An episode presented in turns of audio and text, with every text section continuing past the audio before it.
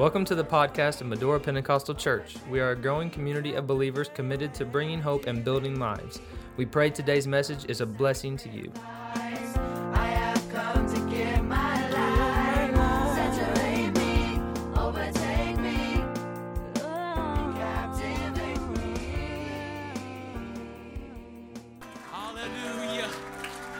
Thankful for the presence of the King here in the house of the Lord.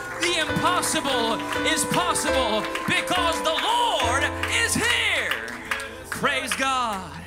John the Revelator spake in the book of Revelation that I was in the Spirit on the Lord's day. And when he was in the Spirit on the Lord's day, that is when he heard the voice of God speaking to him. That is when vision and revelation came to him.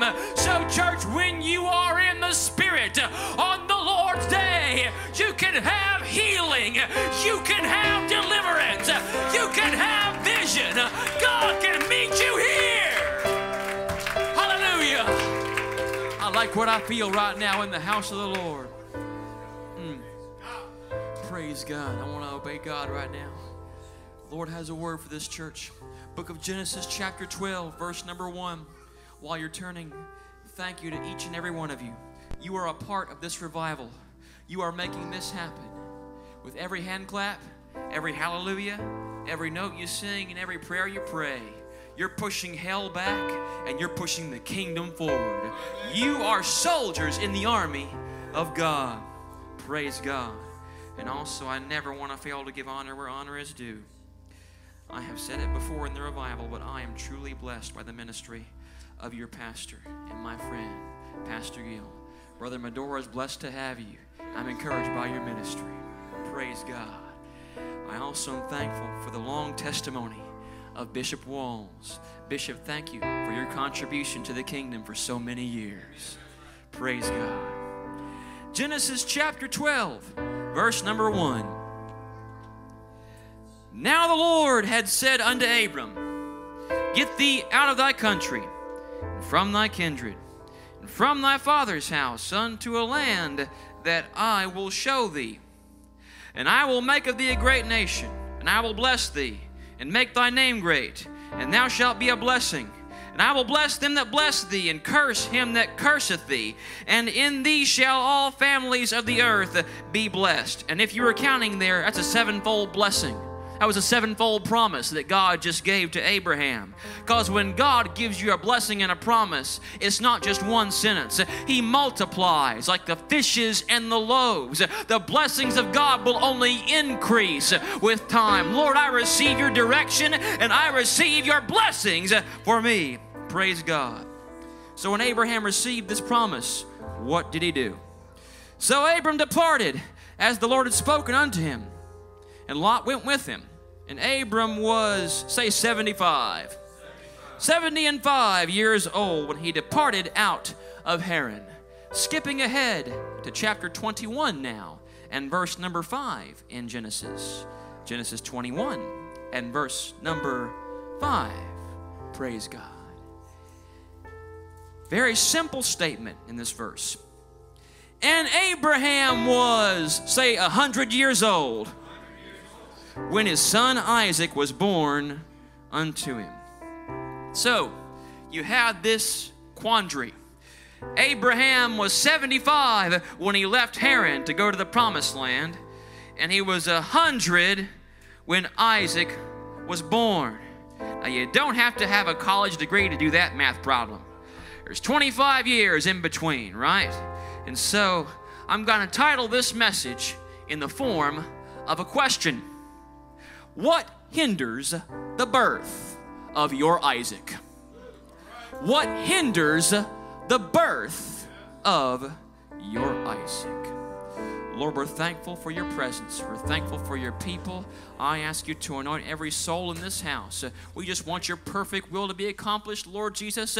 And we give you all the glory, God, for what you have done, are doing, and will do in the kingdom in this region. We thank you for answered prayers. We thank you for testimonies, for souls saved and lives changed. And the church says, in Jesus' name, Amen. You may be seated. Abraham had a promise from God, and we know what that feels like, don't we? We know what it feels like to have the Lord give you direction and you make the break, you make the start, but there's something that happens along the way. You are walking in that path, but you're in that realm of waiting. I know it doesn't feel too pleasant to be in that realm of in betweens where you're praying, where you're crying tears at night, and you're saying, God, I am keeping to your word. I have not strayed from your narrow way. So why, oh Lord God, why do I wait? Why do these years pass me by? Praise God. Abraham had that prayer, I believe. Abraham waited for so many years in the promised land. And why did he wait? What was stopping the birth of Isaac? What was hindering the fulfillment of God's promise? It's a good question, isn't it? Well, when you go back to that opening text, you see some strange things. God had told him to get away from some people, if you read in verse 1. But if you read in Genesis chapter 11 and verse 31, when Abraham first left Ur of the Chaldees, when Abraham first left Ur of the Chaldees, it wasn't even his decision. In Genesis 11 and verse 31, Abraham's father, Terah, took Abraham and a whole bunch of people out of Ur and went to the promised land. So the first thing you learn is that Abraham ceded control over his promised decisions to somebody else that had not received the promise of God. And there is danger when I begin to cede control over God's promises to people that have not received the promise of God. They don't get a vote, dear saints. God has spoken to you. God has given you a promise and direction. I've got to edit out some other voices that aren't going to Canaan with me. I've got to take out some people's counsel and advice who are not saved and directing me on the course. Uh, even if they don't make it, uh, I can't stay here in Ur. I've got to go. I've got to launch out. I've got to walk by faith. Um, Hallelujah. Abraham. I don't even know how long he waited in Ur. Could have been years that Abraham had waited in Ur and hemmed and hawed until Terah finally made the choice. Let's go. And when they made it to Haran, they spent some years there, didn't they? That land of Haran that Terah and Abraham went to. Haran is the halfway point between Ur of the Chaldees and the promised land. They spent some years halfway. Because if the enemy can't stop you from obeying God, the enemy will try and stop you from fully entering into the placement of God. Get you stuck in that muddling middle of Haran. And we understand historically that about 20, 25 years, possibly even 30 years, might have passed in the land of Haran. And by the time he finally left that muddling middle, that halfway point of Haran, he was 75 years old and entered the land of Canaan. But even then, he waited 25 more years. He got away from Terah, he got away from his family. So, what stopped God from fulfilling that promise for 25 years? Well, I'm here to preach to you the issue of what did, in fact, hinder the birth of Isaac. Here is what stopped the fulfillment of God. God had told him to get out from his country, get away from his kindred. Don't take anybody with you. Get thee out of thy country and from thy kindred and from thy father's house unto a land that I will show thee. But when you watch in verse 4 of Genesis chapter 12, Abram departed and Lot went with him. What hindered the birth of Isaac was the presence of Lot. Now, Lot had not received the promise like Abraham had. Lot was a tag along, Lot was a stowaway. And tag along people who see your blessings, they're okay with the outpouring of God, but they're not always so okay with all those pesky requirements of God. Abraham built altars, didn't he? But Lot never did. Lot didn't ask God for advice and help. The tag alongs, they're not going to seek God's uh, like you are. I've got to pray. I've got to call on the name of Jesus. God, direct me. God, make me who you want me to be. Hallelujah. I notice that immediately after Lot went with him, what is the next story in that chapter 12 of Genesis? It's when Abraham goes to Egypt and lies and says of Sarah, She is my sister. I wonder, was it Abraham's idea or Lot's idea to go to Egypt? Ever asked that question? I wonder, do people who you bring along with you who aren't receivers of promises, do they talk you into decisions that are not the perfect will of God?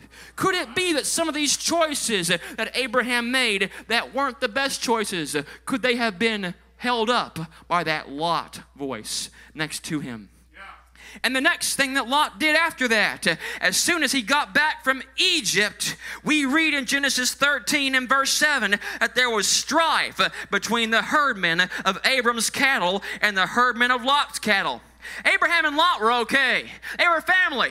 They were decent. But the people around them, not even they themselves, but their entourages, their surrounding crowd around them began to fight and drug those two men into that fight. Mm. I had the voice of an elder council from years ago speaking into me. There's this voice of an elder that spoke to me and said, just because somebody across town has a circus doesn't mean you have to ride the elephants and play with the monkeys. Just because somebody else has a fight don't mean you gotta fight. Just because somebody else has conflict don't mean you have conflict. You can have peace in the midst of a storm.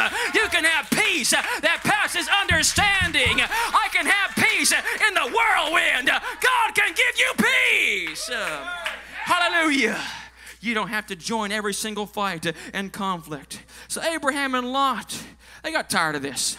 And Abraham tells Lot in verse 8, Let there be no strife, I pray thee, between me and thee. Brothers don't ever have to fight. He says, We be brethren, we don't have to fight. Verse 9, he tells Lot, The whole land is before us. Separate yourself. You go one way, and I'll go the other way.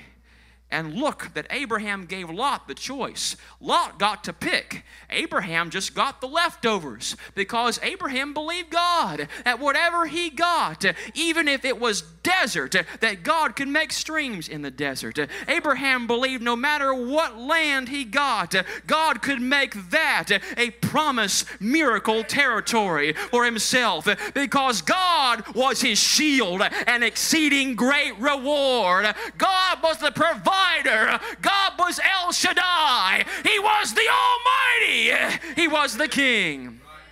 So what happened? Lot chose him the plain of Jordan. Verse 12 Abram dwelled in the land of Canaan, and Lot dwelled in the cities of the plain and pitched his tent toward Sodom. So Lot goes in the general direction of Sodom.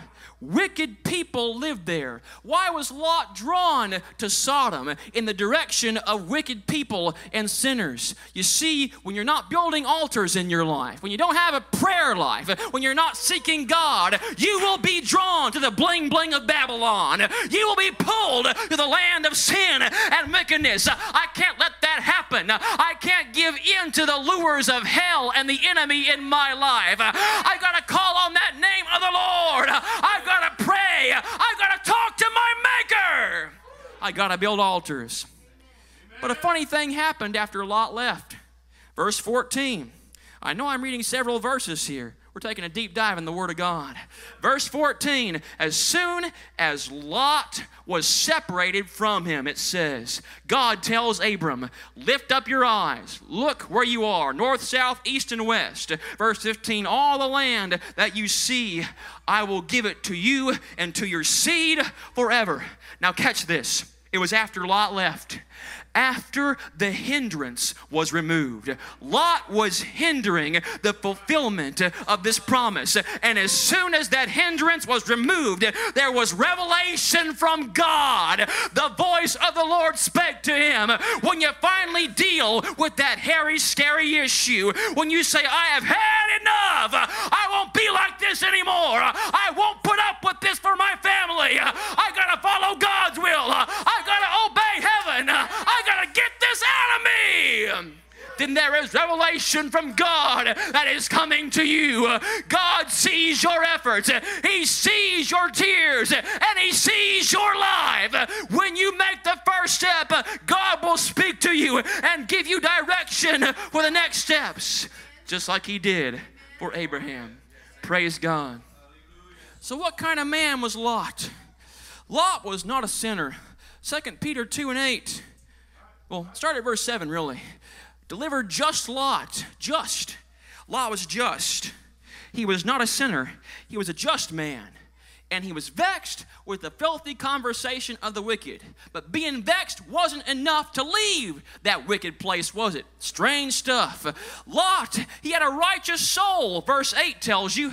Lot was a righteous man and he had a righteous soul. How could a righteous man with a righteous soul live in a place like that? What came over that man to do all that?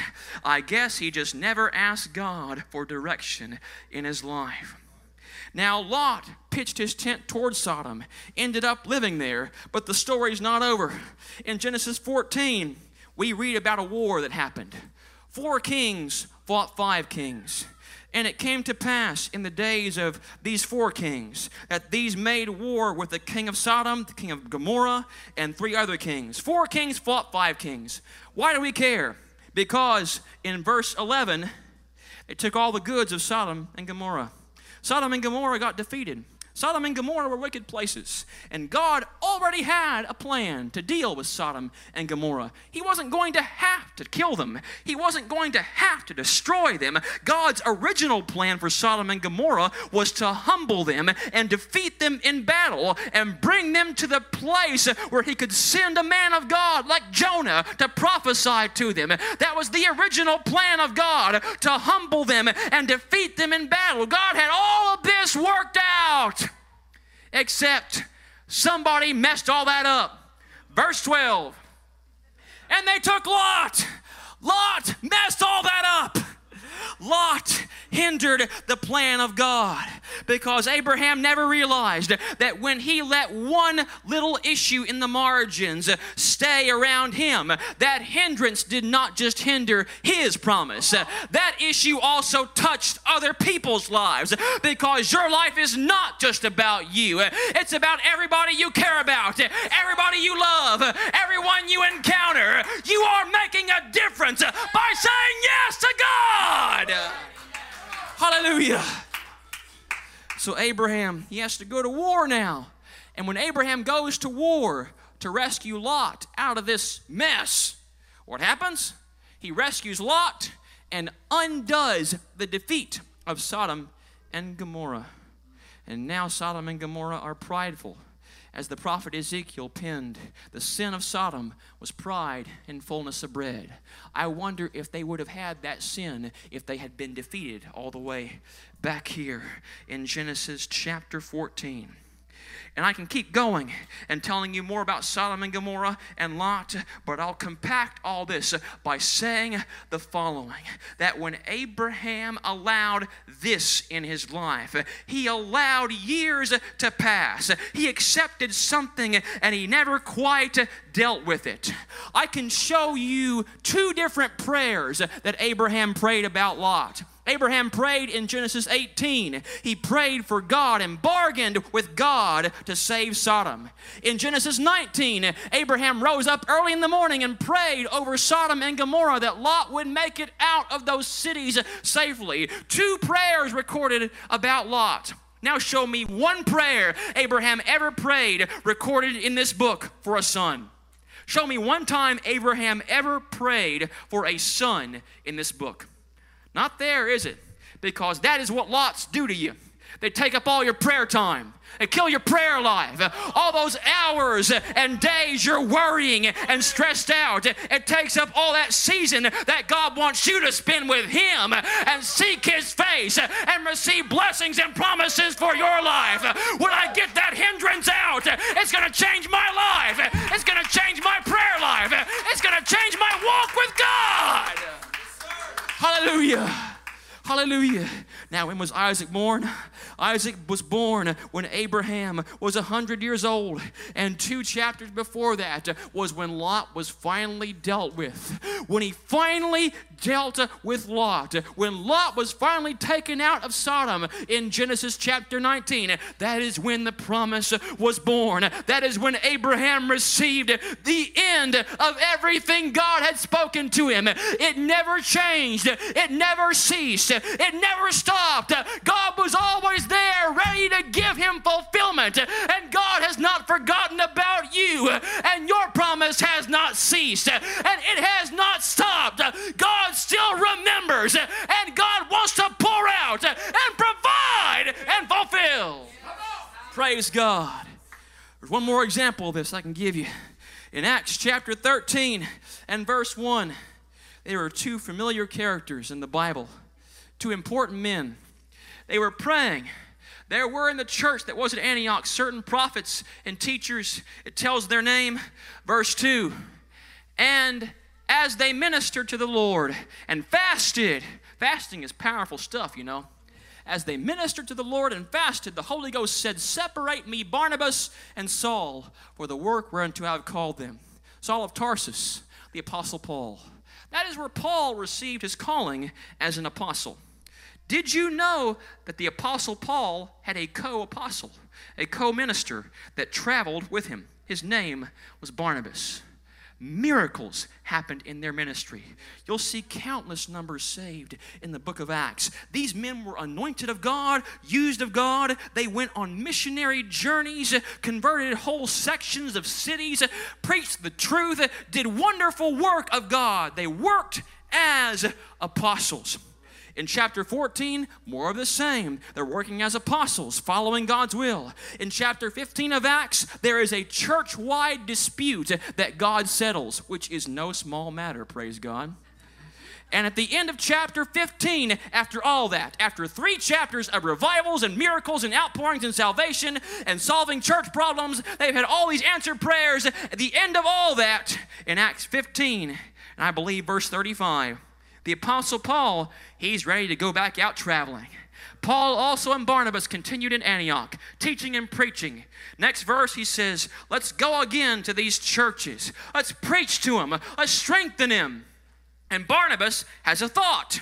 He tells them in verse 37 that he has a fella he wants to carry with him named John Mark. Not a big deal, I guess. He wants to take John Mark with him on this missionary journey. Paul disagrees. Paul says, uh, I don't want to do that.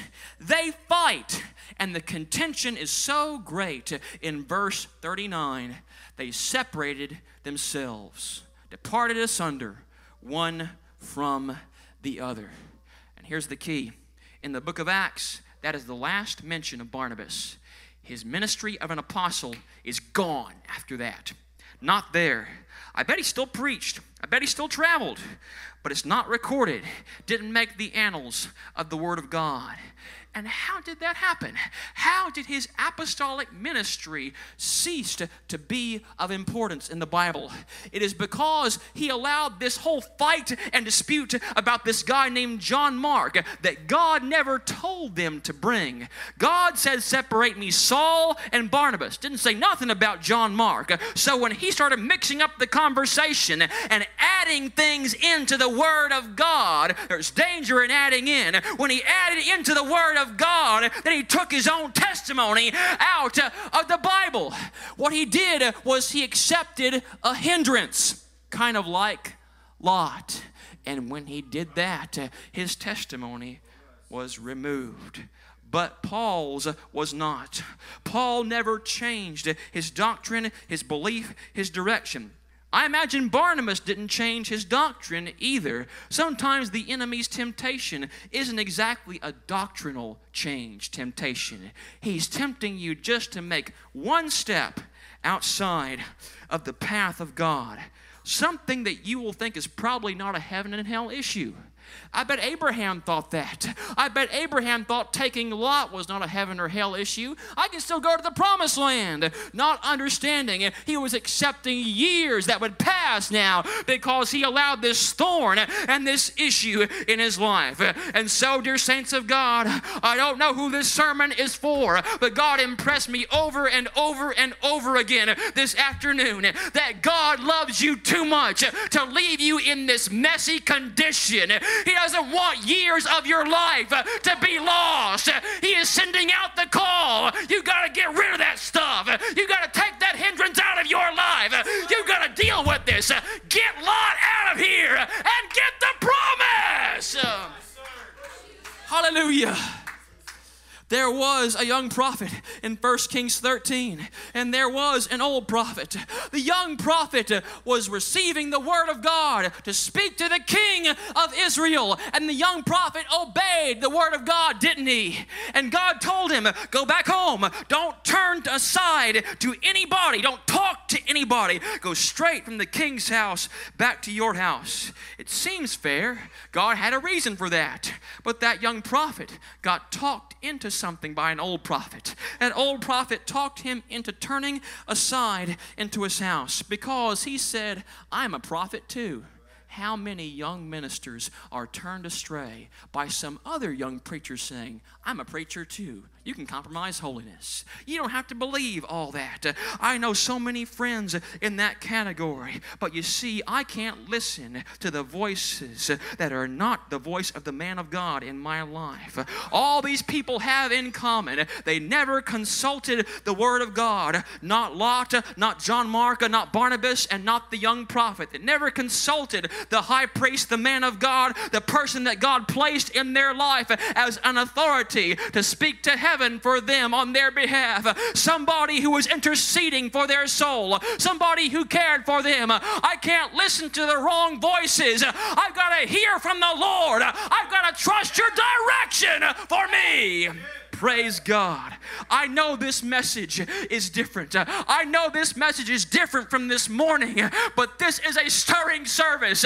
This is the service where God is trying to make a difference of time and season in you. He loves you, He is speaking to you, and He has a plan for you. He wants to bring you out of the mud, He wants to help you have years more in your life, not controlled by the enemy, not controlled by hell, but in the promise of God.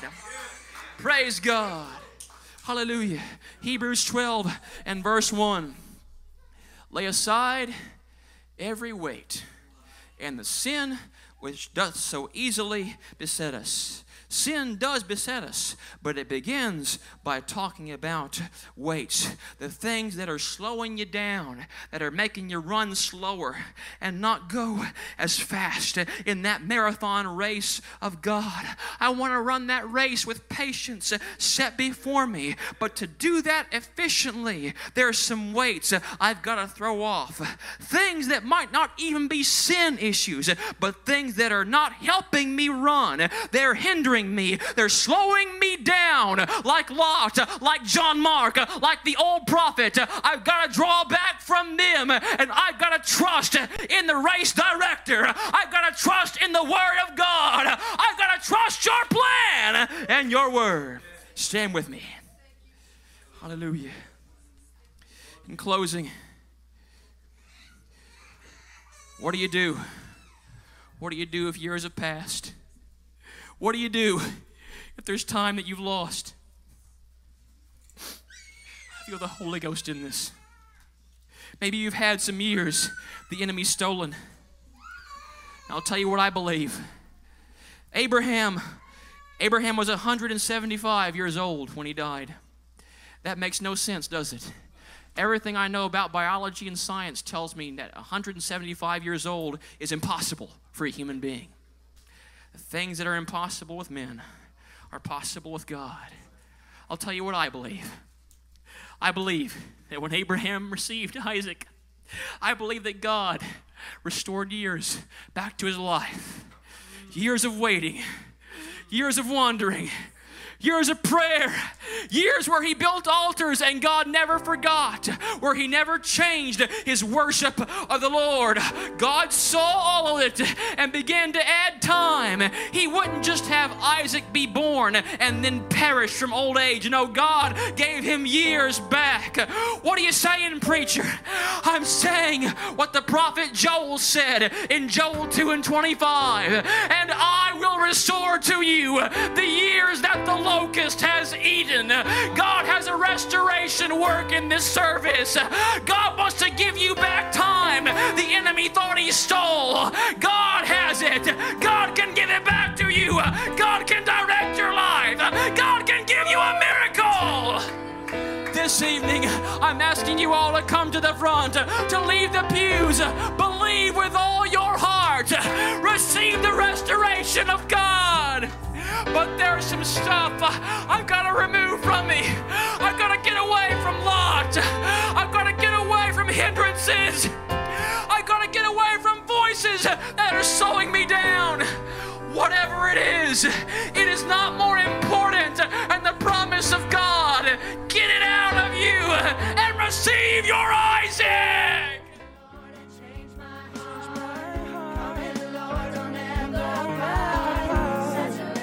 Thank you for joining us today. We pray you have been encouraged. If you would like more information about Medora Pentecostal Church, you can check out our website at www.medorachurch.com.